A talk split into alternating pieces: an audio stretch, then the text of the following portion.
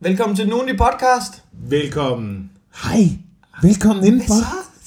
Du sidder derude. Ja. Du sidder derude. Du sidder måske i bussen. Hvad? I toget? I toget. Hygger dig. Kigger over på ham overfor. Ej, mand. Han har en stor bussemand siddende i næsen. Hvornår tager han den ud, mand? Jeg har siddet og kigget på den hele vejen fra fucking Holbæk, mand. Pus nu næse, din spade. Åh, så kommer hun ind ad døren der. Ej, lad være med at sætte dig ned ved siden af mig, lad være med at sætte dig ned ved siden af mig, lad være med at sætte dig ned ved... Øj, nu skal jeg sidde ved siden af dig hele vejen. Ej, der er så mange andre pladser. Hvorfor her? Hvorfor her? Jeg er faktisk ret træt af at sidde ved siden af folk i offentlige transportmidler. Jeg vil helst, jeg er ikke sådan en, der fylder bevidst, fordi det er de mest irriterende mennesker. Det er sådan, nå, hvad, min task sidder her jo. Det kan jeg jo ikke. Altså, ja, det synes jeg også er tarveligt. Det synes jeg mega tarveligt. Eller sådan bevidst sætter sig i ydergangen og spærrer en plads, så man ikke kan komme ind til vinduet og sidde. Men gør du nogensinde det, at hvis du sætter dig ved siden af en person i en bus, fordi der er fyldt, og så kommer der mange stop, og så lige pludselig er der ledige pladser rundt omkring, så du kunne sidde alene. Ja, så kommer problemet jo. Fordi skal du så rykker du så? Er du en rykker ud sådan? Jeg ved aldrig, hvad jeg skal gøre i den situation. Det sender et lidt dårligt signal, føler man lidt, til den, man sidder ved siden af. Men samtidig føler man også sådan, at du sender også et signal om, nej, jeg synes, det er hyggeligt, det her. Jeg er en rykker. Er du det? Ja, jeg er totalt en rykker. Ja. Fordi jeg synes også, omvendt virker det også creepy. Men det kommer an på, hvor mange der forlader bussen. Fordi hvis størstedelen af mennesker forlader bussen, og der er for mange tomme pladser, så virker det også en lille smule creepy til, det er bare siddende her ved siden af dig. Det er så hyggeligt. Det synes jeg er creepy, men jeg synes, det man kan gøre, det er, at man rykker sig bagud. Nå, så man ligesom forsvinder fra... Ja, det giver meget god mening. Sådan, jeg synes, han gåede, og så går de selv ud. Så, nå, du sidder her, hva'? Nå, jeg troede, du gik ud. Ved Nørreport, så har du siddet hernede igennem, hvad har du regnet med mig? Fuck dig, blikket får man så. Ja, jeg synes det, jeg har det bedre med at rykke mig bagud, end jeg har det med at rykke mig lige over på siden, ved sædet på modsat side af midtergangen. Ja, det er mange gode ting, det der med, at hvis der er helt tomt, ja, så ryk. Men hvis der er sådan, er et enkelt ledigt tomandssæde, at du så snart der bare et enkelt, du bare spænder over og tager det, så er det også sådan lidt, okay, hvad, altså, hej, jeg har da været i bad i dag, hvad fuck er problemet? Velkommen indenfor i køkkenet. På Christianshavn. Velkommen til den ugenlige podcast, Werner Wilson. Og Mette Sentorius, som sidder herovre foran og ser så dejligt frisk ud. Må jeg se det? Ja, det må du da gerne. Jeg har også været i bad, barberet mig, alt det der. Jeg er frisk og fræk nu. Ja, til at tage ud af døren. Jeg skal til Odense i dag. Ja. Jeg har en rimelig fed weekend. Jeg skal til Odense og lave mit one-man show i aften. For første gang skal jeg lave det, hvor det ikke er sådan testshow. Men, og det glæder jeg mig til. Og så fredag og lørdag. Det skal lige siges, vi optager det her torsdag tid. Altså vi optager, det kommer ud på tirsdag, så det er sådan noget 5 dage til. Ja. Så alt hvad vi reklamerer for nu, det skal du ikke. Det er lige meget. Det er det jo faktisk. Det er fuldstændig. Vi skal jo ikke reklamere for noget som helst. Vi skal bare selv komme i gang. Jo. Ja. I virkeligheden. Fordi... Men jeg har en fed weekend, jeg skal bare optræde. Og så er jeg i Aarhus fredag og lørdag. Og så skal jeg til fucking Klitmøller. Og surfemanden. Og alt det her, det har du lavet. Det har jeg lavet. Når man sidder og hører den her podcast, så har du optrådt. Mm. Du har været i Klitmøller og surfe. Måske er du her ikke mere. Nej. Ej, hvorfor sagde jeg det? Det var helt forfærdeligt. Pas på hestehullerne, Mikkel Klittorius. Pas på hestehullerne. Okay, men det er farligt. Det er Vesterhavet, bølger, der er hestehuller. Har vi ikke snakket om hestehullerne? Du ved, jeg ved, hvordan hestehuller fungerer. Det er det, der surfer tingen, ikke? Du ved, hestehullerne for surfer, ikke? Så er det ikke farligt. Det er transportbånd, ikke? Ja, men nok også mere i forhold til den tagboks, du lige har købt til din bil. Ja. Det virker som en dødsfælde, du har sat op på taget der. Og så siger jeg, er den mest uhandige mand nogensinde. Jeg har den her lille polo, ikke? Og jeg vil rigtig gerne have mit, fordi hvis jeg putter mit surfbræt ind i bilen, så er det mig mit surfbræt, der kan være der. Og så kan der sidde en person på bagsædet. Og det er sådan lidt en nederen måde at køre på. Så jeg kan godt tænke mig mit surfbræt op på taget også, fordi så kunne der flere biler og sådan noget. Så jeg købte den her tagboks, Altså det første, jeg ser mig, når jeg går ind i T. Hansen, ikke? Har du været i T. Hansen før? Jeg har været i T. Hansen, og jeg vil faktisk sige det til dig... Det er en forfærdelig butik. Det er en frygtelig butik. Det er en frygtelig butik. Jeg har været der 2 gange, og nu er jeg faktisk stoppet med at handle i T. Hansen. Det er en frygtelig butik. Det er modbydeligt. Også fordi du skal tage nummer, når du kommer ind. Ja, det er der sådan fucking talsystem. Hvad er det altså, for noget? Hvorfor? Du ved, kom dog ud, stå på gulvet, ligesom alle andre butikker, og hjælp folk, i stedet for, at man skal trække et fucking nummer. Plus, den var en lille smule gemt i den T. Hansen-butik, jeg var inde i. Så du stod der rigtig længe? Så jeg stod bare rigtig længe i kø, uden at have trukket et nummer, fordi jeg er ikke en, der normalt handler i de der butikker. Så, du ved, og så kommer man op til kassen, og så bliver man afvist. Og så tænkte man, jeg stod her i kvarter, kan du ikke bare betjene mig alligevel? Og så betjente han mig, og så blev alle de andre kunder sure. Nu var alle sure på mig, da jeg gik ud af T. Hansen. Virkelig dårlig oplevelse. Jamen, altså, kan vi ikke bare stå i kø snart igen? Kan vi ikke bare komme tilbage til at stå i kø og lære at bare stå og vente og være i vores egne tanker inde i hovedet? Er det så besværligt? Er det så besværligt? Ja, åbenbart. Jamen, jeg har det mere sådan med de der nummersystem, ikke? Du ved, I er ikke fucking apotek. Du ved, I sælger altså, du ved, dele til biler. Jamen, og fucking iPhone kommer. Men det er kun for at få dig til at købe mere. Det ved jeg ikke, om du ved. Og i øvrigt, hvis du ikke har lyttet til den her podcast før, så velkommen til. Vi er meget, meget glade for, at du lytter med. Men det er det her, der. Ja. Yeah. Det er det her, der. Vi sidder og brokker os i et køkken og bitcher over til Hansen. Og snakker lort i en times tid. Ja. Yeah. Og kommer med mærkelige konspirationsteorier en gang imellem. Og der vil jeg lige sige konspirationsteorier. Der er jo mange, der ser ned på konspirationsteorier. Ja. Men... konspirationsteorier, er det i virkeligheden ikke bare folk, der har gjort deres research? Mm. Er det ikke jo, det? Men ofte på de forkerte sider. ofte. Og konspirationsteorier. Ja. Folk, der går op i konspirationsteorier, det er mennesker, der virkelig har gjort deres research med 0% kildekritik. Det er det, regeringen vil have dig til at tro. Nej, det er også... nogle gange er det. Ja. Nogle gange er det ikke. Hvis du bor i Rusland, så ja. Du kan ikke, du ved, hvis du bor i Rusland, så ja. I Danmark, så nej. Jeg tror simpelthen ikke på, at der er, du ved, et højere system, og du ved, altså du ved, nogle af de konspirationsteorier i Danmark, ikke? Det forlader lidt tit, synes jeg. Er det sådan noget med UFO'er og... Det er de der jorden er flad mennesker og sådan noget. Nå, ja. Sådan noget, det er jo helt væk. Ja. Sådan noget konspiration er jo helt væk. Men her er konspirationsteorien omkring T. Hansen. Nå, okay, ja. Ja. Fordi konspirationsteorien er jo, at det er jo for at få dig til at købe mere inde i butikken. Og det lykkes. Det fucking lykkes. Fordi det er jo derfor, de gør det. Det er jo alle butikker, de gør jo ikke noget, med mindre at de vil sælge noget mere. Nej. Der er jo mange ting, man kommer ned i en butik og tænker, hvorfor er det her system sådan? Hvorfor fungerer det på den her måde? Fordi du skal købe mere. Jamen, fordi du skal købe flere ting nede hos os. Skranken, og så lige pludselig kommer der en mand ud, ikke? Og du, i T. Hansen, ikke? Du ved, ham bliver skuffet, jeg siger, jeg skal have nogle tag, du ved, jeg skal sætte noget på min bil, og du kan ikke skrue dem, der er ikke sådan nogle remme, du kan skrue dig fast på, jeg skal bare have sådan nogle, du ved, sådan nogle, du kan klikke af og klikke på, ikke? Og jeg ved, de findes. Og ham der, han ved ikke, hvad jeg snakker om, du ved, nu siger jeg også noget, ikke? Folk lapper det til Hansen, ikke? Det er folk, ikke? Jeg tror, de er for dumme til kontanthjælp, og så ender de til Hansen. Altså, du ved, de er borderline retards, nogle af dem, ikke? Men så får han en mand ud i skjorte, som alligevel virker som... Han virker lidt mere bossagtig, ikke? Og han hjælper mig. Og det første, han siger, nå, vi har dem herovre. Og der er 2. Den ene koster 1.300, den anden koster 1.000. Så siger jeg skal have den til 1.000. Så begynder han på sådan en lille tale. Nej, men det er jo også værre, du ved, at den til 1.300, det er en tule, det er meget bedre kvalitet, og den er nemmere at spænde på. Og hvis du en dag skal mountainbike, så kan du også... Så der findes flere dele, så du kan sætte cykler på og sådan noget. Hvis du en dag skal bruge det og sådan noget. Og lige pludselig i mit hoved, så gør der sådan en ting med... Men det kan også være, at jeg skal begynde at mountainbike en dag, jo. Det er da dumt. Altså, det jeg går fra, du ved, at gå ind i butikken, jeg siger til mig selv, det skal være så billigt som muligt, 20 sekunder inden. Jeg tror sgu, han har ret. Jeg må nok bruge nogle flere penge. Ja. Jeg hader mig selv. Det er sådan en impulskøber. Ja. Jamen, du må simpelthen være så, du må simpelthen være sværere at manipulere med. Jamen, det er jeg ikke. Men du har ret. Jo. Ja, det er det.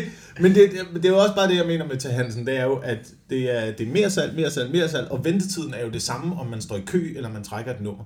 Ventetiden er jo det samme. Du kommer jo ikke ind i en butik og trækker et nummer, og så går rundt og handler med den der paniske følelse af, hvornår er det min tur ved kassen? Jo, så kan det være, så laver du bare en pulskøb for at komme op til kassen. Ja. når dit nummer bliver bonget ud. Men det er også derfor... Men ellers så står du og venter i...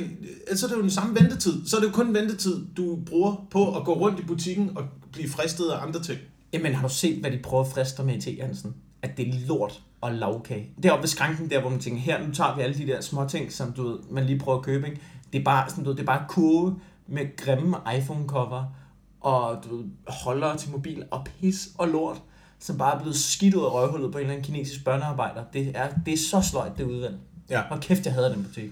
Ja, jeg er også træt af T. Hansen. Er det her, grænser det her til mobning? Altså det, vi har lavet nu, eller skal du så sige noget, der er værre? Nej. Om T. Hansen. Det ved jeg ikke. Vi får nok ikke sponsorat lige forløbig. Ja, det er jo det. Vi prøver jo desperat at få den her... Du kan ikke mobbe en butik, jo. Du kan ikke mobbe en koncern. Jamen, det er det, jeg mener. Altså, men alle ansatte i T. Hansen er retarderede mongoler, der ikke kunne få kontanthjælp. Jamen, det er måske også lidt hårdt, ikke? Men jeg holder fast i, at du kan ikke mobbe en butik. Nej, det kan du ikke. Altså, der er butikker, du ved, nogle gange... Men nogle gange så sætter butikker også sig selv i klaskehøjde, ikke?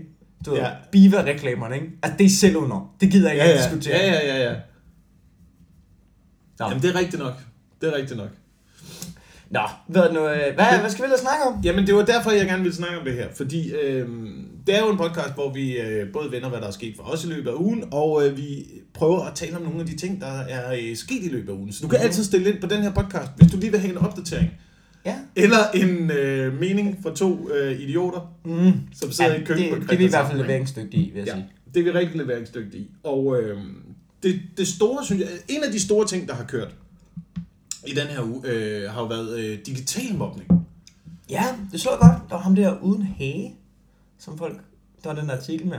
Manden uden hage. Nu kan jeg ikke huske, og det er jo også fordi, at research til det her program er på 0. Ja. Står jeg. Altså. Vi sælger det her pis godt lige nu. Jeg kan ikke huske, hvad den side hed på Facebook, men der er åbenbart en side på Facebook, hvor man udstiller for eksempel et menneske, der ikke har nogen hage. Ja. Og så griner man lidt af det. Haha. Og liker det. Og det er bare meget interessant, fordi jeg sad og så det her derhjemme, og tænkte, jamen er det ondskab? Er det virkelig ondskab, når man udstiller sådan noget, eller er det et fejlagtigt forsøg på at forsøge at være sjov? Jeg tror, det er lidt en blanding. Fordi det er jo pis. Det er jo pisseondt. Det er røvtavligt. Jamen, det er røvtavligt. Jeg tror mere, at de mennesker, der gør det, hvis man skal ikke forsvare dem, men jeg tror ikke, de tænker over, hvad de gør. Jeg tror ikke, de sidder derhjemme og tænker, har du set ham uden hage? Jeg håber kraftedeme, han ser det her, så han rigtig kommer ned med nakken. Det tror jeg ikke. Jeg tror, de selv har problemer, så de har det dårligt, og de har brug for nogle likes, og så er det en nem måde at gøre det på. Det er jo det, altså, ud fra et psykologisk aspekt, så er det jo det, der altid foregår med folk, der mobber. Altså, det er nogle kæmpe cons, der skulle have slået tænderne ud, synes jeg. Jamen, folk, der mobber, det er jo altid mennesker, der er ekstremt usikre på sig selv. Og derfor har brug for andres hoveder til at træde på, sådan, så man selv kan stråle og have magt. Men du ved, jeg har tit haft den der, det er også fordi, de har det svært og sådan noget, ikke? Men så snakkede jeg med en kollega, og hun sagde bare noget, hvor jeg bare tænkte, det er kraftigt spørgsmål, hvor hun siger, ja, men der er eddermame også mange mennesker, der har haft det svært, der ikke er blevet røvhuller. Man kan ikke bruge det der som undskyldning. Nej, man kan ikke bruge det som undskyldning, at man har haft det svært, men jeg tror, at det er bundet ekstremt meget op på lavt selvværd. Ja. Ikke nødvendigvis selvtillid, fordi det er noget andet. Selvtillid og selvværd, det er to forskellige ting. Man kan sagtens have ekstremt højt niveau af selvtillid, men stadigvæk meget, meget, meget, meget lavt selvværd. Det tror jeg også. Har jeg mødt utallige eksempler på også, gennem hele mit liv. Ja, også fordi det er nemt at udstråle selvtillid. Ja. Ja, men det er også den der magtfølelse, man kan vise over for andre mennesker, kan jo også udmønte sig i selvtillid. Ja. Altså man kan jo sagtens have store armbevægelser og komme ind og indtage et rum og du ved se mig attitude på og samtidig være helt lille bitte. Ja, det kan nemt krakelere, ikke? Ja. Du skal bare lige krasse en lille smule i overfladen, men det tror jeg, at der er... Jeg tror, det her det er en rigtig stor del af det. at man måske har det lavt selvværd selv, og så får man det dejligt, når man ligesom gør grin med andre og træder på andre. Men jeg har også tænkt, at der er noget fejlslagen comedy i det. Og altså, nu siger jeg lige noget. Vi har altså også haft en comedy-tradition i Danmark i lang tid, som nærmest har grænset sig til voksenmobning. Og nu jeg siger det bare. Ja. Jeg siger det bare. Men det også... jeg ved det, jeg kender der en jamen nu lige fordi, jeg kender der en komikerkollega, der rent faktisk inviterede en af de mennesker, han havde lavet en meget, meget hård joke om, ind i et talkshow på et tidspunkt, og snakkede om det, og sagde undskyld for det. For ligesom at komme, du ved, videre og vise også, at han gik over en ny bane. Fordi det man sender ud til folk, når man laver comedy på den måde, det er jo også, at man retfærdiggør, at det er okay at lave grin med folk. Ja, men det er jo også en hårfin grænse, fordi at for eksempel i Leif og Bremen, ikke? Du ved, hold kæft, de voksenmobbede jo også. Du siger de, du var faktisk en del af den reaktion. Ja. Altså, jeg var en del af den reaktion, men jeg holdt mig til skrivebordet. Det er rigtigt. Jeg mobbede primært Danske Bank. Ja, det er også Werner. Ved du, men du ved, hvornår er det voksenmobbning? Fordi at mobbe Ville Søvndalen, men han er dårlig til engelsk. Du ved, der er jo et eller andet over, du ved, når man ligesom, du ved, sparker opad, ikke? Ja. Så kan man tillade sig meget mere. Ja. I hvert fald kan det ud til, men i virkeligheden det der med, at han er dårlig til, det er jo et sindssygt low blow. Altså det er jo lidt et, det er meget low blow. Det er lidt low blow, ikke? Jeg vil sige, for lige at holde hånden over mig selv. Jeg pusklår den der. Jeg skrev ikke de sketches, og jeg var faktisk meget træt af alt sådan noget, de der Ville Søvndal-sketches. Og senere hen har jeg også haft det en lille smule dårligt med, at vi rent faktisk måske var med til at underminere et menneske, sådan så han ikke kunne blive taget seriøst i politik, og faktisk en lille smule ødelægge hans karriere. Ja, det gjorde det i hvert fald ikke nemmere for ham. Nej. Og det er jo, altså også fordi, det der med, at han er dårlig til engelsk, der er der fucking mange politikere verden over, der er dårlige til engelsk. Altså, så får din oversætter på. Altså, derfor kan du stadig godt være en god diplomat, jo. Ja. Men the ice was still melting around the poles. Ja, det er også så fucking irriterende, fordi... Men hvis man lige skal tilbage... Du lyder bare som en karakter fra Allo Allo, hvis der er nogen, der er så gamle, de kan huske den tv-serie. Der er en 2. verdenskrig tv-serie, comedy, sjov på en fransk café. Nazister kommer ind, engelske flyvere bliver gemt på loftet. En fransk politibetjent, der altid kommer ind og siger, good morning, og taler sjovt engelsk, ligesom Ville Søvndal. Ja, selvfølgelig. Jamen, men det er bare fordi, du altid, der er en forskel på at sparke opad og så sparke nedad. En dude, en af en 20-årig knægt, der sidder uden hage, det er fandme at sparke nedad, som en kont. Ja. Men har du haft ting, der sådan ligesom har været et dogment, ting du aldrig ville gøre grin med i dit stand-up, for eksempel? Nej, men jeg har haft ting, jeg har fortrudt, jeg har gjort grin med. Mm. Altså, eller ikke fortrudt, men i hvert fald så føler jeg nu, at jeg er blevet en bedre komiker, så den vej vil jeg aldrig gå igen. Ja. Eller ikke tænkt over. Jeg havde simpelthen engang en joke, som egentlig også var en historie. Altså, det var noget, der skete for mig, og det var det heller ikke, altså, det var en gang, jeg var i Sunny Beach, ikke? Så jeg er ung, jeg er vild, jeg er frisk. Og så... hele den bit må kun handle om, hvor dum du selv er. Men det var sjovt, at det gjorde den ikke. Altså, det var ikke særlig pænt, og du ved... Og på det tidspunkt, så fik jeg bare en reaktion på det. Og nogle gange, så kan man godt, som stand-up-komiker i starten, forveksle en reaktion med et grin. Du ved, tænke, der var meget lyd på der. Den er god. Det er ikke altid det samme. Nej. Men joken, det var bare noget med, at du ved, der var en pige, der kom ind til mig og siger, hey, vi skal lave isterning i leg. Og så, ja, helt sikkert. Ung og frisk.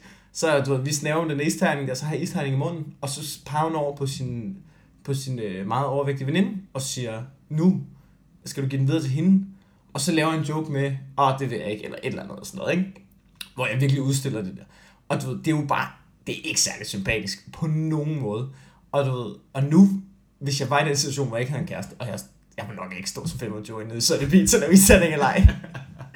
Men nu vil jeg jo nok sådan, du ved, bare sige sådan, what ifs, og så du ved, smæk den der isterning ind i munden på hende der, altså du ved, være skidelig glad. Ja. Men der var faktisk nogen, der pointerede det til mig, altså du ved, en hvad skal man sige, en tyk kvindelig komiker, som siger, har du overvejet, hvordan du får folk til at føle? Det da jeg tænkte over det, ikke? Det var faktisk, det var godt, hun sagde til mig. Det var ikke, fordi det gjorde faktisk lidt ondt. Og jeg tænkte, det var ikke det, jeg ville signalere. Men på den måde er... Det var også meget sparket ned af. Ja, det er rigtigt. Det var lige det, jeg skulle til at sige, fordi på den måde er comedy i virkeligheden ret meget ligesom boksning, ikke? Mm.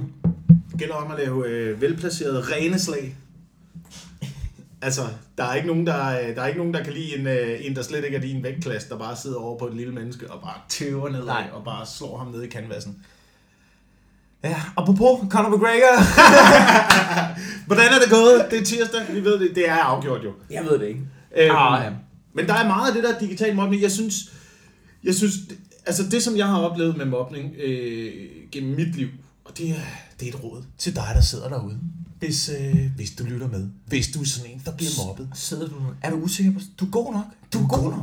Vil du have prøvet? Det mangler jeg. Det mangler jeg så meget, at der er nogle programmer, der er i øjeblikket. Det der med, du ved, at alle er fucking... Hele ungdommen er bare helt forvirret i øjeblikket. Ja. Jeg render rundt. Hvad skal jeg gå den her retning? Skal jeg det her? Skal jeg tage det her tøj på? Skal jeg tage det her tøj på? Jeg savner, at der er nogle programmer, ligesom da jeg voksede op i 70'erne, med en eller anden, der bare kom ud i hjemmestrikket sweater, og du ved, plysvest, og bare sagde, det kan godt være, at du synes, du er helt mærkelig. Men det er faktisk helt normalt. Du er faktisk ligesom alle de andre, fordi det synes de andre også. Nå, men, okay. Det savner man jo bare. Man savner jo bare, der er en, der kommer og siger, alt det der forvirrende, der sker inde i hovedet på dig lige nu, det er helt fucking normalt. Ja, men det finder ud af, hvordan du gerne selv vil leve. Jeg tror, det er svært at få dem til at tro på det.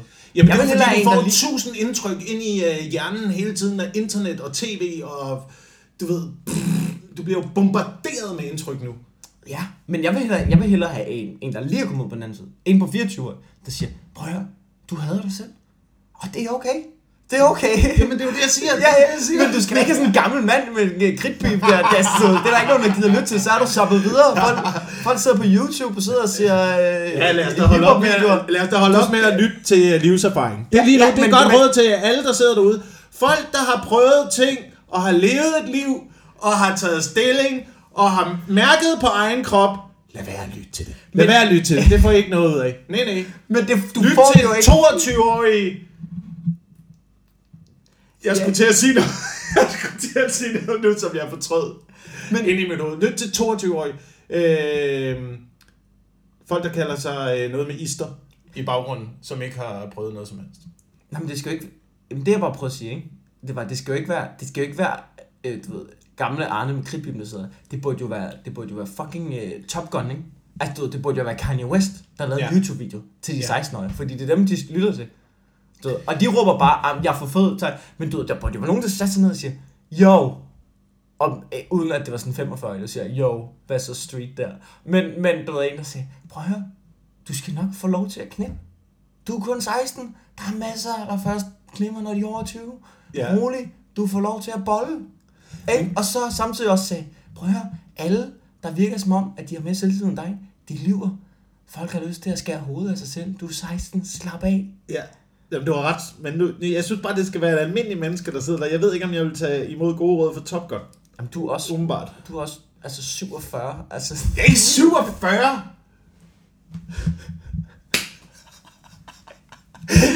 Der bliver jeg alt for sur over min egen alder. Ja, det vil jeg mærke. Er det der punkt, eller hvad? Ej, det er ikke et ømt punkt for mig, og det vil jeg også gerne sige. Det er ikke et ømt punkt for mig at blive ældre. Det er angstprovokerende af helvede til. Ja. Det er angstprovokerende af helvede til, når man kommer over 30, og begynder ligesom... Der sker et eller andet inde i hjernen, og pandelapperne ligesom er vokset sammen, og man begynder at se realiteterne i øjnene, og kigger rundt i den verden, man befinder sig i, og tænker, okay, det er det her, det er, og jeg har peaket nu. Så nu skal jeg bare holde den kørende. Jeg ved godt, det ikke er sådan, det er, men den tanke kan man lave ind i hovedet på sig selv. Så det er angstprovokerende, og så går der lige nogle år, i hvert fald for mit vedkommende, hvor man ligesom finder ro i det, og finder ud af, okay, stille og roligt, bare fortsæt trådet, ikke? Ligesom cykelløb, bare fortsæt, stille og roligt trådet, op ad bakke, bum, bum, bum, bum, bum, vi kører bare, der er nogen, der stikker afsted, de kører forbi der, ja, de bliver træt på et tidspunkt, vi holder bare, og så når du slutningen, høj tempoet, du bliver 75, og så tager du udbrud, ikke? Så er det kokain, så er det MDMA, froder munden, afsted. Men jeg har det fint med det, jeg har det fint med at blive ældre, men jeg tror også, det er fordi, at jeg har valgt, og det lyder lidt mærkeligt det her, men ikke at leve i en karakter.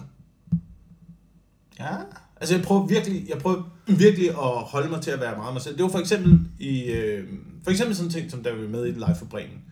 Jeg havde ikke lyst til at lave alt det der karakterspil. Jeg havde mere lyst til at... Jeg ved godt, det var en karakter, der sad oppe ved skrivebordet. Nej, men der kunne jeg være... Jeg kunne være mere mig selv i den rolle. Ja. Ligesom når jeg optræder med stand-up nu, synes jeg også, at jeg er ved at finde ind i et leje, hvor jeg kan være mere mig selv og udvikle mig selv i den stand-up, jeg laver.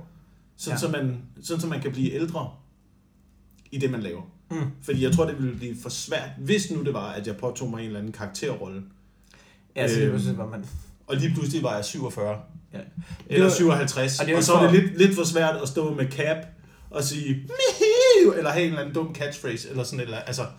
Men det er også der, hvor Uffe Holm på et tidspunkt kommer til at rende ind i problemer, forholdsvis snart måske, fordi han har altid ham der, han har altid været ham den unge fræk der, hvad så der, hvad skal der med på skulder, så væk, ikke? Ja.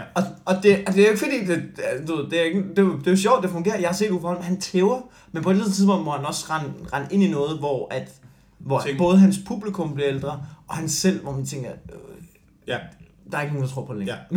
Nu er det noget andet, ikke? Ja. Jamen lige præcis. Og det eller både over. Så ser man Uffe Holm nu. Altså han gør det samme. Og det virker stadig. Jeg er bare bange for, at man løber tør og går død i sin egen karakter på et tidspunkt, hvis man ikke i det mindste sådan prøver at holde lidt fast i sig selv. Ja, okay. Så det er en ting. Det er derfor. Det er angstprovokerende at blive ældre.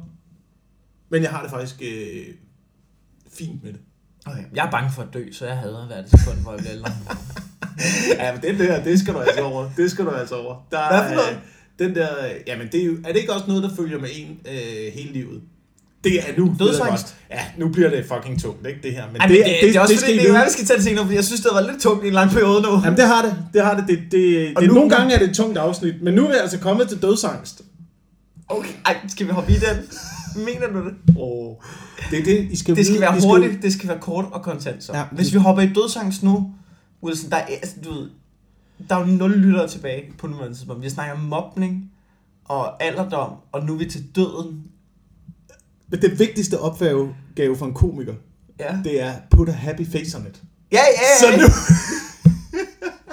Lige tage det værste, der findes. Og så prøve... God, mand. Nå. Skal vi hoppe i det allerede? Jeg tror, det er noget, man bliver nødt til at acceptere. Ja, der er ikke nogen vej udenom. Men der også, samtidig er sådan en lille idé inde, der ulmer i mit hoved. Det er godt for teknologien kan nok låne. Du kan godt leve evigt. Og det er nu, vi sætter alle af, fordi nu slukker man, fordi nu bliver det for nøje af. Nej, men det der, hvad så nu? Jeg skal ikke have nogen forhåbninger. Hvad så, hvis de ikke opfinder det? Og sådan noget. De har det opfundet. Jamen, det ved jeg godt. Altså, de har men tror du bliver den, der bliver udvalgt? Tror du bliver den, der bliver udvalgt til at komme ind på det medicinske forskningscenter? Hvor at, de siger, at vi vil gerne give gaven til dig, Mikkel. Ligesom, du ved, det er den samme situation som i katastrofefilmen, når planeten er ved at gå under, ikke? Og så er der et rumskib, der skal flyve sådan noget 300 mennesker til en ny planet, og den skal koloniseres, hvor man sidder derhjemme og tænker, vil jeg være en af de der 300 udvalgte? Nej, det tror jeg sgu nok ikke, jeg vil. Nej. Men du har altså ikke, du har ikke mistet noget. Du ved, det der med, hvis der bliver opfundet evigt liv, ikke? Det er jo noget, som du aldrig regnede med at skulle have. Så på den måde, så der er ikke nogen, der tager noget fra dig. Der er bare nogen, der får noget mere end dig.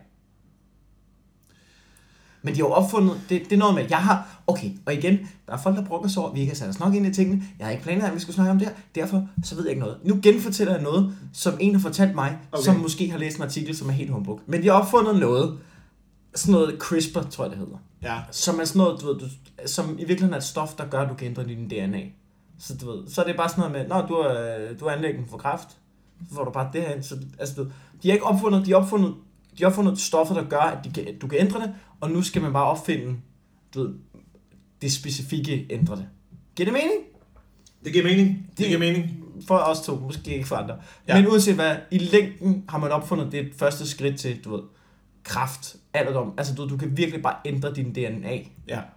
Og jeg har set nogle overskrifter om det, som er, nu kan du ændre din DNA, og forskere beder dig inderligt om ikke at gøre det. Ja. Men pludselig, du kan dyrke organer, ikke? Ja, du kan i hvert fald 3D-printe meget snart, ikke? Jamen det er, vi lever i en fucking science fiction verden. Har du set Repo Men? Nej. Det er en fed film. Det er sådan en fremtidsfilm om to, der er, du ved, sådan nogle repo mænd, der skal ud og, du ved, ligesom når man, du ved, hvis man betaler for noget månedligt, og så folk ikke betaler, så skal man ud og hente det, hvis man leaser en bil eller sådan noget, ikke? Om folk, der betaler, du ved, der leaser organer, og så de her to repo-mænd, som bare går ud og claimer med bare skyde folk, og så skærer dem ud. Når de ikke har flere penge. Ja. Det er science fiction-verden, men jeg synes lige så positivt, det er at tænke den retning. Lige så forfærdeligt, synes jeg også, det er at tænke i, at vi opfinder evigt liv. Ja, men jeg tror det ikke altid, man sådan noget, tænker worst case scenario med alt, hvad der bliver opfundet. Fordi i virkeligheden er det jo en god ting. Når vi kan 3D-printe organer, så kan du da så leverkræft, så får du bare en ny fucking lever. Ja. Og det er jo en god ting, men alligevel så lykkes det også. Det bliver fucked up, mand. Du ved, så kommer de, mand, så skal du tage penge, så sidder Magdalene på det, så kommer de og skyder dig i hovedet, mand. Det er fucking noget lort, ikke? Jamen, og hvad så med alle dem, der ikke har råd til det der? De gør jo oprør, fordi alle gerne vil have den teknologi og sådan. Det bliver se hvor hurtigt, at man går fra, de har fundet noget fedt til, revolutionen starter nu! Vi skal snakke om noget andet. Vi skal snakke om noget andet. Det går ikke der. Vi skal tage nogle emner, som ikke er så kontroversielle. Kan kvinder være sjove?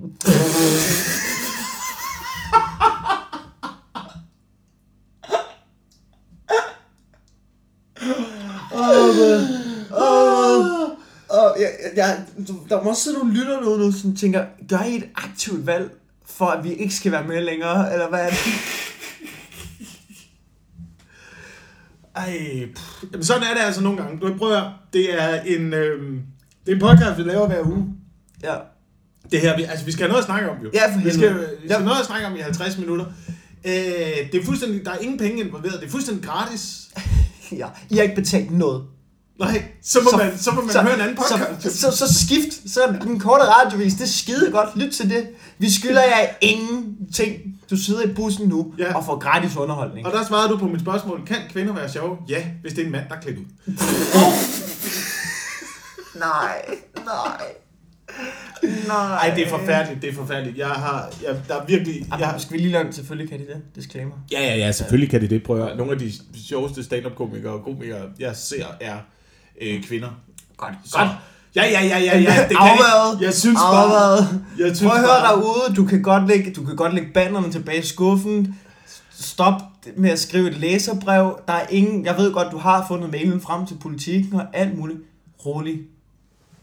Ligestilling. Ja. Det går. Men det er jo bare fordi... Kvinder skal kende deres plads. Lige ved siden af manden. Tag det roligt. Ligestilling. Vi er alle sammen lige gode. Men du ved, noget af det, jeg elsker allermest, det er at finde et vipsebo og en stor pæk. Ja. Og sætte lidt, og så... Men mindre, at du tager det her bogstaveligt, fordi jeg stikker ikke pinden ind i vipseboer. Det synes jeg er meget, meget synd for vipse og... Vi kan godt lide vipse. Jeg kan ikke lide vipse, men det er også fordi, de ikke kan lide os. Det er noget gensidigt. Det er nok fordi, vi ikke forstår deres kulturelle ting, at der er de spændinger mellem mennesker og vipse. Vipse er fucking gaderøvere, mand. Skød, mand. Gaslortet. Okay, jeg ved, kom vi over det der digitale mobben, fordi det var... Nu tilbage til det. Ja, men det var fordi, der var noget, som jeg glemte at sige til dig. I forhold til det der digitale mobning der. Fordi en stor del af det, det er jo også den her mobning af nøgenbilleder. Eller mobning med nøgenbilleder. Det vil jeg nærmest ikke kalde mobning. Det er sgu skridtet over mobning. Er det det? Er det skridtet over mobning? Ja, det synes jeg. Det synes jeg, det er. Hvad er man kalder det? Nej, hævnporno. Ja, sådan noget hævnporno. Jamen tit det synes jeg bare ikke er lige... For det første, ikke? Jeg synes, det er forfærdeligt. Det er en modbydelig ting at gøre. Og alle, der gør det, burde... Jeg ved ikke, der skulle ske noget forfærdeligt med dem, ikke? Men tit er det så ikke... Det er nøgenbilleder. Det er ikke porno. Nej. Det er billeder. Ja. Det er også forfærdeligt. Det er helt modbydeligt forfærdeligt. Det... Men jeg synes også, ved at kalde det porno, så gør det da værre. Ja. Fordi hvis der er en pige... Hun har sendt et lidt småfrækt billede til sin kæreste. De slår op. Han er en fucking kont. Han deler det på nettet til alle mulige idioter, ikke? Men du ved, ved at kalde det hævnporno, så giver du sådan et billede af, hun har sådan... Altså, hun har siddet derhjemme med et eller andet redskab og gjort alt muligt. Altså, det er jo ikke porno. Det er hævnnøgenbilleder. Ja. Altså værre er det jo heller ikke. Det, hun porno får det til at lyde som om, at det er noget, altså, det er noget voldsomt, at hun har siddet derhjemme og lavet en regulær pornofilm. Det har hun jo ikke. Du ved, det er gået ud fra, det billeder det meste af det. Ja. Altså også fordi det er jo normale piger, som har gjort det jo. Jeg kan ikke forestille mig, at de har siddet derhjemme og lavet sådan noget helt voldsomt noget. Men en ting, man kan gøre ved det, det er jo det der med, at man kan så bare tage billeder af sig selv, og så bare offentliggøre sine bryster. Jamen, det kan jeg da ikke sige nogen grund til. Det jeg synes også... Men du, altså du ved... Nå ja, men vi kan da også... Altså som mænd, du kan også blive hacket på computer, og så er nogen, der tager billeder af dig, mens du så ligger og hiver dig i elastikken, fordi du ikke har sat tape på dit webcam. Ja. Vil du også komme det i forkøbet ved bare at lægge et stort billede af din jautus op på Facebook? Nej, det ved jeg ikke. Altså det bedste, og det er fordi, det er kun det, jeg siger, det bedste råd, jeg kan give til mobning, det er at være ligeglad. Og jeg ved godt, det lyder... Det lyder som det, du siger noget, ikke? Det er et lorterød. Det er et lorterød. Men hvad vil du ellers gøre, mand? Hvad vil du ellers gøre? De gange, jeg har oplevet mobning, mens jeg er vokset op, der har det klart virket bedst. Selvom det er hårdt at blive kaldt øgenavn, så ved man, ham der gjorde det ved mig, han var en lille bitte menneske, der ikke kunne holde ud, at jeg havde venner, og han ikke havde nogen venner. Ja. Og så derfor begyndte han at kalde mig øgenavn og mobbe mig.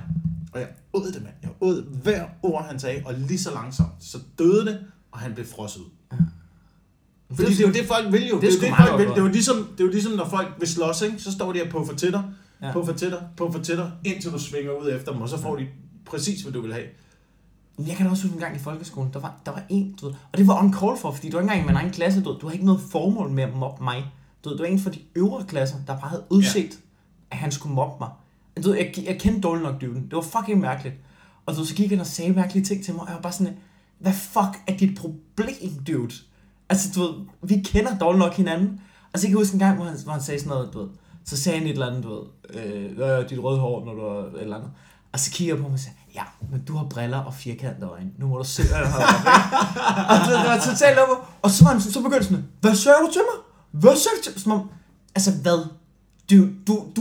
Du, nu får du noget tilbage. Hvad fuck er dit problem? Ja, men det var præcis det, han ville jo. Jamen altså. Det var præcis det, han ville. Jamen det er så mærkeligt. Bare prøv at trykke på nogle knapper, indtil du... Det er sådan. Så rådet, vi er kommet indtil nu, med, det er, hvis du bliver mobbet, så skal du altså bare være ligeglad. Og du skal ikke være bange for, at du er mærkelig, fordi du er faktisk ligesom alle de andre. Det er det. Ja. Og lad være med at tage nøgenbilleder af dig selv og lægge dem på nettet. For det er en usikker linje. Hvad laver du? Jeg kan slet ikke forstå det her. Jeg kan slet... Hvorfor? Det er internettet, mand. Hvorfor sender du billeder af dig selv? Og til andre mennesker. Du skal have lov til at tage billeder af dig selv og dele dem med din kæreste. Men hvorfor gør du det? Og hvorfor sender du dem over internettet? Jeg har aldrig taget de der nøgenbilleder af mig selv. Primært fordi, da jeg voksede op, der havde vi ikke internet. Så hvis vi tog nøgenbilleder af os selv, så blev det med sådan et engangskamera. Og vi vidste, at de der billeder på et tidspunkt skulle forbi fotokager.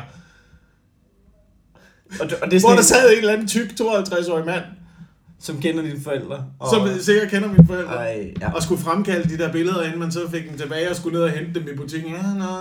De må altså have set nogle fucked up ting, de der fremkalder mennesker. Ja, dengang der var sådan noget fremkaldende. Ja, de må virkelig have set noget fucked up. Jeg ved godt, det er en maskine, der fremkalder ting. Er det det? Ja, man kan godt få maskiner. Ja, nu, men engang. Hvad snakker vi tilbage sådan i... Jeg ved da ikke, hvornår fandt I den maskine der? 1803 eller sådan. Du skal ikke også bilde mig ind, at du ved... At de der fotomennesker der... Der kommer en eller anden lækker blondine med en indgangskamera. Du skal ikke bilde mig ind, at han ikke lige har bladret igennem de billeder, før at han har lige fundet en våd klud, lige tørret det værste af de bikinibilleder, før han afleverede dem. Der er ikke nogen, der opdager det. Selvfølgelig gør man da det. Risikoen er der i hvert fald. Så, hvor er de ulækre, så har de sådan, en lille deres private album. Der er sgu lidt nippelslip der, det ryger ind i mappen, du. Men hvorfor vil du løbe den risiko i dag? Hvorfor vil du løbe den risiko i dag og sende ting over en så usikker linje, internettet er? Jeg tror også, at efter der kommer så meget opmærksomhed på det, så tror jeg virkelig, der er få mennesker, der gør det. Du skal virkelig have nogle store nosser for at gøre det, synes jeg. Og ja, du skal have lov til det. Selvfølgelig skal du have lov til det. Der er ikke nogen, der skal røre noget. Der er ikke nogen, der skal sige noget som helst. Jo, nu siger jeg lige noget. Lad være med at sende nøgne ting af dig selv. Og det er ikke fordi, du ikke skal have lov til at vise din smukke krop til folk. Det er fordi, der sidder idioter derude, der udnytter det. Og ja, det er forkert af dem, men de er der. Sådan har jeg det generelt med internettet faktisk. Mm. At man skal tænke over alt, hvad man lægger op. Det er forever and ever and ever. Og alle har potentielt mulighed for at få fat i det. Ligegyldigt om det er sådan et Snapchat-billede, hvor du siger sådan, jamen det sletter jo igen efter 8 sekunder. Jamen det er stadigvæk igennem en eller anden digital central og inde på en database. Og ja. Det er der et eller andet sted. Sporene er der, det ligger der. Ja, helt klart. Alt, hvad du laver på det der internet, det ligger der for evigt. Ja. Ligesom den her samtale. 100%. Må jeg lige fortælle, apropos mobning. Mm-hmm. Den største opgang i mobning, jeg har oplevet i nyere tid, ikke? Det er hos min kiropraktor. Fordi jeg går til kiropraktor, fordi at min krop er bygget af lort. Simpel as that. Altså, min krop er ikke færdig. Jeg er platfodet, jeg har krumrykket, fordi jeg har noget, der hedder en sjøjemandryg. Det hele, det fucking sejler, ikke? Mine knæhæser er for korte, eller jeg ved ikke, mine knæhæser er ikke smidige nok, så det hele, det trækker bare på forkerte måder. Jeg får ondt i ryggen hele fucking tiden. Må jeg indskyde noget her? Ja. Det her, det er jo faktisk det, der var en, der sagde i kommentarerne til den her podcast, lad nu være med at tage jer selv så meget ned. Nej. Det er det, du skal gøre, også for at afværge mobning. Ja. Ikke? Det er Eminem-tingen, ikke? Det er at komme ind og bare kalde alle de ting, man kunne finde på at sige til at starte med. Jeg har svedige håndflader. Mors spaghetti er ud over min trøje. Altså. Fuck, det er en god film, mand. Nå. Men du ved, når man kommer ind til kiropraktor, ikke? Første gang du skal ind til kiropraktor. For det første, min kiropraktor, hun er virkelig pæn. Ja. Hun er virkelig pæn. Og tænker man, der er nogen, der sidder og tænker, fedt for dig. Nej, ikke fedt for mig. Hun er skidesød, men det er ikke fedt at have en pæn kiropraktor. Fordi det første, der sker, når du kommer ind til en kiropraktor, de skal første session er, at de ligesom skal se, hvad der er galt med dig. Det foregår på den måde. Du tager alt det tøj af, så står du i underbukser, og så går hun bare i cirkler omkring dig, og fortæller dig, hvad der er galt med din krop. Det er så fucking med. Prøv at der bare står en pæn, lækker, ung dame, bare går i ring. Så bare fortæller dig med latinske termer, hvad der er galt med din fucking krop. Og ved du hvad? Det tog lang tid, fordi der er rigtig meget galt. Du ved, ikke engang du ved, jeg havde forberedt 100 af det. Okay, jeg ved, jeg er krumrykket, jeg står måske lidt forkert. Og så begynder hun bare at ramse ting op, hvor jeg sådan, stop, bare fiks det. Fiks det. Læg mig ned på en bræks og gennemtæv mig. Var det også ting, der ikke var kiropraktor-relateret? Og du har grimme tænder jo. Ja. Altså. Ej, hun stoppede heldigvis der, men det hun kunne gerne tage godt at fortsætte. Du er grimme negle. Du skal ikke her. Du ligner en, der ikke engang kunne få et job hos T. Hansen. Du er sikkert også fattig. Fy for helvede, mand. Fej, hvor du ulækker, mand. Men det er ret vildt at gøre sådan en kiropraktor. Jeg har hørt nogen sige, at kiropraktor, det er sådan noget humbug. Altså, du ved, at det ikke skulle være en rigtig ting. Og der kan jeg lige så godt sige, det fucking er det. Jeg kommer ind, jeg bliver redebrækket, og jeg har det så meget bedre bagefter. Ja. Fordi min... Nå, det var bare lige den ting omkring mobning der. Det er så vildt. Hold kæft, hvor jeg hader det. Jeg har ondt i ryggen. Kun fucking stat. Ja, men det hjælper mig at gå til kiropraktor. Ja. Hun sætter nåle i mig. Ja. Jeg har aldrig været til kiropraktor. Jeg har aldrig... Fedt for dig. Så er du bygget ordentligt. Jeg har den perfekte krop. Altså fordi at du ved, når jeg har ondt i ryggen, ikke? Jeg må ikke styrketræne. Og når jeg har ondt i ryggen, jeg ved, nu sidder du og kigger på mig med dine øjne, ikke? Men det forfærdelige er, hvis du er inde i en periode, ikke? Hvor du føler, at du var god til styrketræning, du har trænet meget, du får ligesom opbygget noget, ikke? Hvor du tænker, det her fedt mand, det kører. Ja. Og så hvis du får at vide, nu må du ikke styrketræne i 2 uger, ikke? Du føler bare alt det arbejde, fordi det er jo ikke sjovt at træne jo. Du gør det jo et eller andet sted også for at få resultater. Du pisser det bare ud. Ja. Du pisser bare alle dine resultater ud. Du føler bare, at du sidder hjemme på sofaen og bliver federe og lader Toblerone. Velkommen til at blive over 30. Ja, velkommen. Det er sikkert rigtigt. Velkommen til det, ikke? Du kan lige så godt lære nu, at det er fucking det, der sker, så vent dig til det. At du bare sidder derhjemme i sofaen og hader alt, hvad du spiser. Og bare bliver tykkere. Det gør man ikke. Men jeg tror bare, hvis man binder for meget af sit liv op på de der resultater og på... kropslige udseende og sådan noget, så bliver du kun et ked af det menneske. Jo ældre og det er ikke sundt. Altså. Det er ikke sundt, at jeg har det sådan. Men det er ligesom Bill Burr snakker om det i et show, det der med måden han kommer i form på. Det er bare ved at stå foran spejlet og fatshame sig selv. Ja. Og det er forfærdeligt, ikke? Men det virker. Det virker. Og det er ikke sundt, og der er ikke nogen, der skal gøre det. Nej, ikke andet end dig selv. Du skal fatshame dig selv. Nej, du skal heller ikke selv gøre det. Men det man bare sidder hjemme i sofaen og bare tænker, fuck man, i morgen skal jeg fucking ned, skal straffe det jern, skal fucking, og så er det fucking kål. Det er kål fra nu af, og den næste fucking uge. Kål og kylling, det kan jeg kraftedeme godt sige dig. Men slankekur har jo aldrig virket. Der er jo ikke nogen, der er jo stort set ikke nogen eksempler på, at slankekur har haft en effekt på længere sigt. Altså, nej. Alle altså, jeg kender, der har været på slankekur, har taget det på igen. Alle udsendelser, jeg har set med slankeprogrammer, er folk, der har taget tingene på igen. Men du skal altså, ikke, det kommer an på, hvad du vil med det, fordi hvis du for eksempel, hvis du vil tabe 4 kilo, fordi du skal passe en brudekjole eller et eller andet, eller skal lave et tv-program, eller whatever, så virker en slankekur. Fordi en slankekur gør jo også tit, at du ændrer fuldstændig din kost, og så kan nogle af dem gøre det, at du smider rigtig meget vand i kroppen, eller at det tærer på nogle depot. Altså stod sådan, så det på kort sigt jo. Gør noget. Men hvis du er overvægtig, og gerne vil tabe dig, så skal du ikke på slankekur, så skal du have en livsstilsændring. Ja, du skal ud, gå nogle ture, løfte noget jern, spise noget mindre Toblerone, æd noget fucking helt ærligt, ikke? Jeg begyndte at spise mindre kød, ikke? Ja. Det er fucking fedt. Det er mega fedt. Det er fucking fedt. Det er mega fedt. Kan du ikke mærke, at din krop bare får det bedre? Ja, prøv det. Du sagde også det med, at jeg ser frisk ud i dag og sådan noget, ikke? Ja. Og det kan godt være, at det er sådan noget placebo-pis, ikke? Men disse 2 dage, jeg lavede en kæmpe stor wok, ikke? Og så i stedet for kød på det, så puttede jeg kikærter i. Og så et det i 2 dage. Fordi jeg gider ikke lave mad til flere dage. Eller jeg laver mad til flere dage. Og du ved, man har det bare bedre. Du ved, det kører. Så spiser jeg fisk og sådan noget i stedet for en gang. Ja. Men kæft, man har det bedre. Man har det så meget bedre. Og det er ikke fordi, det er okay, og du spiser bare kød, ja, hvis du gerne vil spise kød. Nej, sæt tænderne i de små, søde grise, hvis du godt kan lide, at de bliver slået ihjel hele tiden. Så skal du bare spise dem. Kig en lille sød kalv i øjnene, skyd den med en boldpistol. Det er skidelækkert. Fuck dyrene.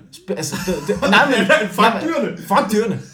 Nej, det mener jeg helt oprigtigt. Der er ikke noget... Du skal ikke stoppe med at spise kød på grund af dyrevelfærd. Det synes jeg...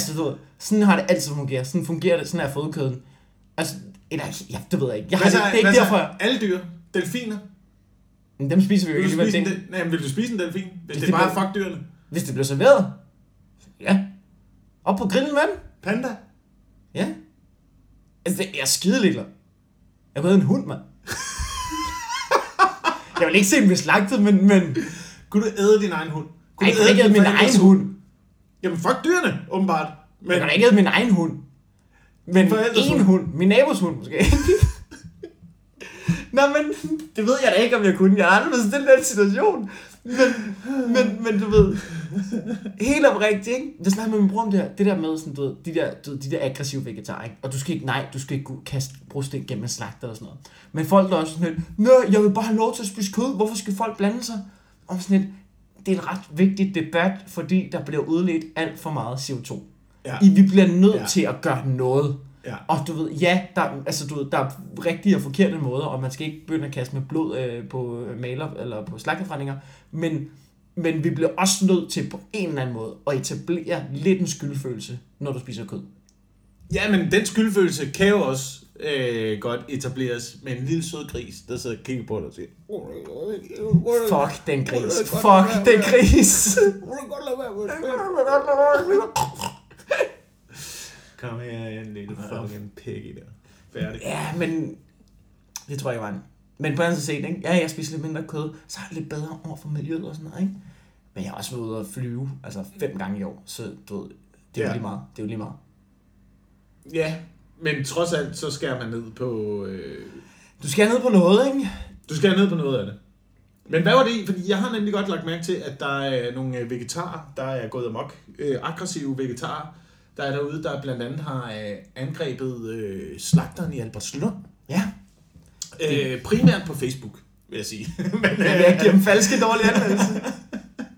Det er fandme også savligt. Det er fucking tavligt, mand. Der er i hvert fald vegetarer, der har været rasende på slagteren fra Albertslund. Carl Johan, tror jeg det er. Ja. Som Madsen snakker om i Terkelig Knibe. Den slagter. Er det den slagter? Ja, den slagter i Albertslund. Er der en... Nå, okay, vildt nok. Der er en slagter, der hedder Carl Johan i Albertslund. Men der er i hvert fald vegetarer, der har været rasende. Og han ikke sælger veganske ting. Men kun sælger de ting, som en slagter sælger. Der er en ko på skiltet, mand. Hvad fanden snakker du om? Det synes jeg altså også. Det er mærkeligt. Det er altid underligt, når man griber til den slags. Ja, det er ikke den vej. Det er ikke den vej, det skal gå jo. Det er bare, lad være med at købe kød, mand. Så går det væk. Ja. Så går slagteren væk. Det er lovligt. Ikke? Ligesom lad være med at sende breve, så går Post Danmark væk. Det kan vi se. Vi kan se, hvordan det fungerer. Post Danmark er eksemplet på, hvordan sådan noget det fungerer. Jamen, de dør kraftet med hæderlighed. Nej, det gør de ikke. De kæmper, mand. Til sidste million. Ja, hold kæft, hvor er jeg også et lorteforetagende. Altså, jeg havde det der fiskelevering, jeg vandt i Fight Club, ikke? Ja. Post Danmark, ikke? Og det var bare lort og lavkage, mand. Død. Nå, men vi kommer ind for tidsrummet. Altså, som er hele din fucking dag nærmest. Altså, de er så dårlige. Og så, du ved, hvis man kan ikke bare bosse dem ind. Du skal sige, hallo, ja, det er Post Danmark. Ja, jeg har en pakke. Du ved, hvis du bare bosser dem ind, så vil de ikke gå ind nogen af dem. Det gør de ikke? Nej. Så man skal sige, hallo? Jamen, du skal tage dørtelefonen. Hvis jeg nu ved, at den kommer her omkring kl. 15, den der pakke der. Ja. Du ved, så bare bosser dem ind. I stedet for, så kan de bare på, at jeg gå ind. Det var der en, der sagde til mig, når du skulle huske at tage den. Hvorfor? Hvad er det? Det er ligesom, jeg skal ikke gå ind, vi ved ikke, hvad fuck snakker du om, mand? Det er ligesom vampyrer. Kom med en pakke, mand. Det er ligesom vampyrer, de skal inviteres indenfor. Ja. Ellers kan de ikke komme. Altså den eneste måde, du kan få en Post Danmark-medarbejder ud af din lejlighed, det er en pæl gennem hjertet. Ja. Og hvidløg. Ja. Eller peberspray, hvis det bliver lovligt. Ja. Helt det kan vi lige nå at runde her til sidst, fordi... Ja. Oh, shit, mand, vi er allerede... Ja, men det tror jeg, det passer meget godt. Minutter, så lad os lige prøve at runde peberspray-ting, fordi det... Hvad synes du? Jamen, jeg er jo den der type, der synes, at alt skal være lovligt, når det handler om narkotika. Ja. Og alt skal være ulovligt, når det handler om våben. Jeg tror, vi er meget enige der. Jeg tror sgu ikke, det er en god ting. Jeg tror ikke, det er en god ting at gøre peberspray lovligt, fordi lige pludselig, altså, du kan jo... Hvis peberspray er lovligt, du kan røve en bank med en supersukker. Ja. Skal du tømme en peberspray ned i den og sådan noget? Mange peberspray. Ned i det, en af det, en stor tank på ryggen, og så pumpe den rigtig hårdt op. Men hvis du sprayer en bankdame i ansigtet, hvordan fanden skal hun finde en kasse? Der er to bankdamer. Der er altid to bankdamer. Der er altid tre bankdamer. Okay. Så du sprayer den første direkte. Du kommer ind, du statuerer et eksempel, ikke? Ja. Kommer ind i banken. Du har tænkt for meget over det. Ja. Jeg har planlagt flere bankrøverier igennem min tid. Ja. Det vil sige. Men som det velfungerende menneske jeg er, der taler jeg om de psykopatiske ting, jeg har forberedt ind i hovedet. Men du kommer ind i banken, ikke? Ja. Med din supersukker fyldt med peberspray. Du fucking statuerer et eksempel. Sprayer en bankdame lige i ansigtet. Du siger ikke noget. Du kommer bare ind, sprayer hende i ansigtet. Peger over mod den næste. Så har du alle op. Så sætter du en til. Og der er ikke nogen penge i banken. Det er ikke. Nej, der er ikke kontanter i banker længere. Jeg ved ikke rigtig, hvad du bruger det til nu. Hele dit argument falder fra hinanden, det er du godt klar over, ikke? Uanset hvad, ikke? Men i hvert fald, hvis der var kontanter. Ja. Okay, færdiggør. Så sagde jeg, så en over, hente kontanterne op i hovedet på en, der stod lige ved siden af. Ja. Så åben munden. Ja. Hun vidste, hun var den næste. Ja. Hvis der skete noget en over. Jeg tror ikke. Finde op kontanterne. Husk at tage den der farvepatron ud. Tag formepatron ud, man. Eller hun får peber. Ved du hvad, jeg tror? Hvis du gik ind, men så snart du revealede, at der var peberspray i den supersukker. Det tror jeg vil være for nøjeren. Fordi jeg tror, der er for mange, der tænker, hold kæft, er der kun peberspray i? Der er nogen, der støvsuger på gangen. Men hvis der kun er peberspray, jeg tror sgu, der er for mange, der vil tænke, det der, det kan jeg godt over, manden. Du skal eddermame være en stor mand med en supersukker, før der ikke bare er to døvelster i den bank til jer. Det er min mulighed for at være en helt, og så meget kan jeg ikke engang tage på det. Altså, en rigtig helt, det er en, der er villig til at ofre sit liv. Altså, hvis du er stærk nok, tænker jeg, ham der, ikke? Jeg kunne få lov til at gennemsmadre ham. Og du ved, og worst case scenario, så får jeg peberspray i hovedet. Okay, det er måske ikke en bank, du kan røve sig, men en 7-Eleven. Det er en lorte idé, Wilson. Du kunne i hvert fald godt lige få 6 gratis baby bites. Ja, du kunne også bare betale for dem. Med en supersukker. Ja. Eller du kunne betale for dem. Ja. Men det er bare det at sige, jeg tror sådan noget eskalerer. Jeg tror sådan noget... Jamen, det er et skråplan. Det er et skråplan, fordi du ved, Du ved, så altså, du ved, og jeg hader folk, der siger, hvad bliver det næste? Og jeg er garanteret også, fordi det holder ikke der med, hvad bliver det næste? Nej, men lad os tage stilling til det her. Men jeg synes ikke, at peberspray er en god idé. Jeg synes ikke, det er noget, folk skal have lov til at gå rundt med. Nej. Det synes jeg ikke. Fordi det er jo, ikke, det er jo falsk tryghed at gå rundt med peberspray. Er det ikke det? Jamen, jeg ved det ikke. Det er også, men det er også svært for os at sige, fordi vi er jo ikke kvinder. Det er jo ikke os, der kommer til at gå rundt med peberspray. Jamen, jeg tror da, at som mand har man da langt større risiko for at blive overfaldet, end ja, det som kvinde. Ja. Altså. Men vil du gå rundt med en peberspray? Nej, jeg vil ikke gå rundt med... Jeg vil fucking tage min røvfuld som en mand, mand. Nej, jeg vil ikke gå rundt i peberspray. Det, jeg ville gøre, hvis jeg var pige, ikke? Ja. Det, jeg ville gøre, det var, jeg ville tage nogle ordentlige sko på. Simpelthen, når jeg gik ud af døren. Jeg vil ikke have sådan nogle, som man stod og balancerede på brudstenen og sådan, nej, jeg kan ikke gå den vej, fordi så synker jeg altså helt ned til sådan noget. Tag nogle ordentlige fucking sko på, snøre dem godt, sådan så jeg vidste, lige så snart der var problemer, så ville jeg vende mig om, så ville jeg løbe den retning. Og så ville jeg råbe, brand. Hvad skulle du helst gøre? Jeg ved, brand, der er ikke nogen, der reagerer på brand. Jeg synes der er ikke nogen, der reagerer på brand længere. Jeg tror, du får mere opmærksomhed, hvis du bare råber voldtægt. Ja, det kan godt være. Det har du nok ret i, faktisk. Men jeg synes bare, at mange kvinder også sætter sig selv lidt i en svær situation. Hvor du farlig grunden overhovedet. Så hvis vi lige lægger nogle flere landminer ud til mig, så ikke... Altså også, jeg prøver, når du går ud. Jeg kunne godt mærke, hvor du var hen, og jeg tænkte, lad os lige dreje den anden sted hen. Ja, du bader direkte ud i den. Jeg ved det godt. Altså, men det er jo klart, at jeg synes ikke, at jeg... Nu, så må jeg blive over på min egen banehalvdel.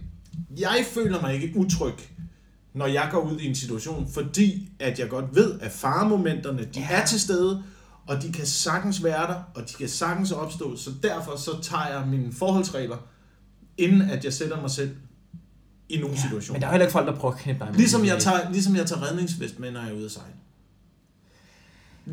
Ligesom jeg tager skridsikre sko på, når jeg går på. Ja, men okay, der er altså et eller andet over, du ved. Der er sgu også et eller andet over. Det burde, altså du ved, og jeg ved godt, det ikke... Og så ja, du har måske sagt det modsat tidligere. Men der er også et eller andet over. Det burde kraftedme ikke være en ting, at piger skulle tænke over, hvilke fucking sko de skulle tage på, når de skulle ud og have en fest. Nej, sådan burde det ikke være. Men der er stadigvæk folk, der... Ja, men det er jo også, det er jo så lille en procentdel. Det er så lille en procentdel, at altså, du, det er heldigvis ikke tit, folk bliver voldtaget. Eller der er ikke så stor sandsynlighed for det, tror jeg. Altså, det er jo ikke, du ved, det er jo ikke sådan, at når alle piger, de kommer til at opleve voldtægt. Altså, du ved, det er heldigvis noget, der er sjældent. Ja. Stadig for tit, men det er heldigvis noget, der er sjældent. Så i og med, du ved, så synes jeg ikke, at det er noget, folk skal gå og tænke over i hverdag. Det er da en ærgerlig verden, vi lever i, hvis folk skal stå og tage, du ved, et hus. Nå, jeg skal lige have min voldtægtsgummisko på i aften, fordi jeg skal ud og fulde mig. Det er rigtigt. Altså, det er jo ikke en verden, man har lyst til at leve i. Nej. Så heller, men det er også derfor, jeg tænker, at det der med peberspray, det skal jo ikke være sådan. Vi skal jo ikke leve i et samfund, hvor folk lige, du ved, tænker, nå, jeg skal også have min peberspray til at forsvare mig selv, når jeg skal ud og have det grineren.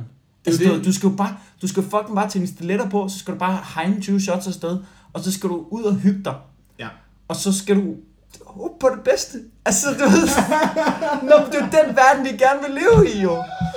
Fordi... Så mit råd til folk, det er... Forbered dig på, at der potentielt skal ske noget. Og dit råd til folk, det er bare... håbe på det bedste. Altså, ja, håbe på det bedste. Men...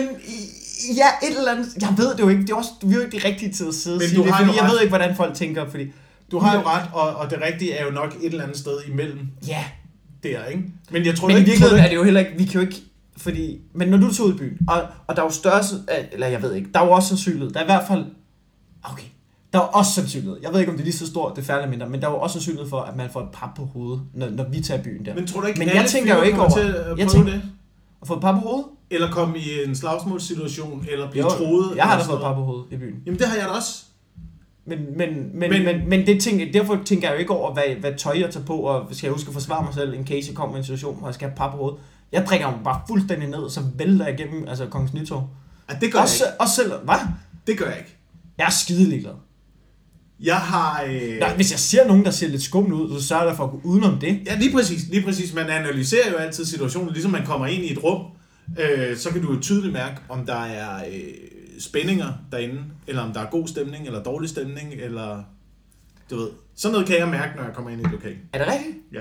Jeg opdager altid for sent. Altså, jeg tror altid på det bedste, lige indtil det er for sent. Og jeg er engang i Prag, altså virkelig, altså være ved at tænke, okay, nu er vi på skideren. Altså sådan, nu er vi virkelig på skideren. Der var en gang, hvor vi var i Prag, vi var gymnasiet, jeg tror, jeg gik i 2. G eller sådan noget. Vi var en stor gruppe drenge, vi finder en billig bar, ikke? En lokal, vi skal tage på sådan en Ice Tea Pop Girl. Vi er smashed i det, vi når den sidste bar. Vi finder sådan en lokal bar med en hel masse tjekker. Og vi er en stor gruppe, og på tidspunkt så går størstedelen af gruppen, det er sådan noget 6 mennesker, der går, så vi er 2 tilbage. Vi sidder bare ved det bord, vi drikker vores drink færdig, hygger. Der kommer en mand over, en tjekkisk mand, som først begynder han at snakke om, at om vi ikke har nogen ekstra penge, han er fattig, han har børn, og vi er sådan, nej, du sidder bare og hygger, lige please, lad os være sådan noget. Så begynder han at prøve at sælge sit ur og sådan noget, kom nu og sådan noget. Og til sidst så begynder han at true os, og du ved, man kan se, han, det bord han rykker sig, de er også en vens, altså de er også fokus på os. Ja. Og så sidst så sidder han bare og siger, you buy or smack. Altså han sidder bare og truer os med tæsk, og vi er totalt i panik. Altså vi er 17 år gamle, og der sidder en voksen, altså tjek, eller mand, jo, tjekkesmand. Ja. Han sidder bare og truer os med tæsk på den her bar, og der er alle folk, der er bare med på, ja, vi smadrer de der to, hvis der. Og så lige der, du ved, så kommer den der gruppe tilbage, og sådan, de har glemt en jakke, eller sådan noget, så de 5, der kommer tilbage, sådan, hey, skal I med ud? Bare løb! Men du ved, det var jo kun, du ved, helt til sidst, jeg indsede slet ikke, at det var nøjent her. Du ved, vi sidder bare 2, hygger med de lokale, altså. Ja, men det er det, og hvad gjorde I? Vi kom ud af det, der er ikke nogen problemer, der skete det. I løb. Ja, I løb. Ja. Men det var gode sko på, men jeg vil der slørede ordentligt. Jeg vil da stadig gå ind på en tjekkisk lokalbar igen der. Håb på det bedste. Ja, præcis, gå ind og håb på det bedste, men lige forberede dig på det værste. Ja, bare håb på det bedste, tror jeg. And on that note. Tak fordi I lyttede med. Ja. Husk, der er Comedy Festival i næste uge. Der er Comedy Festival, det. Hvis jeg lægger den her ud tirsdag, så i overmorgen på tirsdag, så vinder jeg måske årets talent. Måske, vi får se. Kan man opfordre til at gå ind og stemme?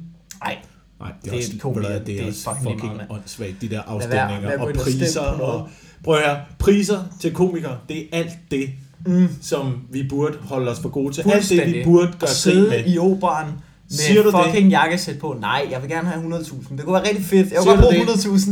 Siger du det, Jakob, fordi du aldrig har været nomineret? Ja, det gør jeg. Det er sjovt ved det der. Jonathan var også inde på det sidste. Det er sjovt ved den der galle der. Ikke? Det er jo alt, hvad vi ikke så over. Ikke?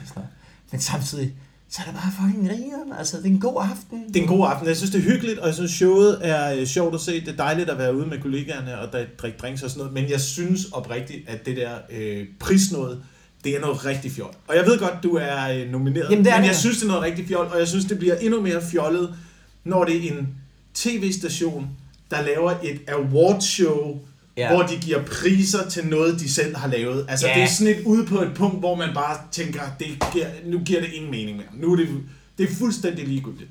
Ja. Det er fuldstændig ligegyldigt. Men jeg glæder mig. Det gør jeg også. Jeg glæder mig til aftenen, og jeg glæder mig til Comedy Festivalen. Der er stadig billetter til mit show på huset.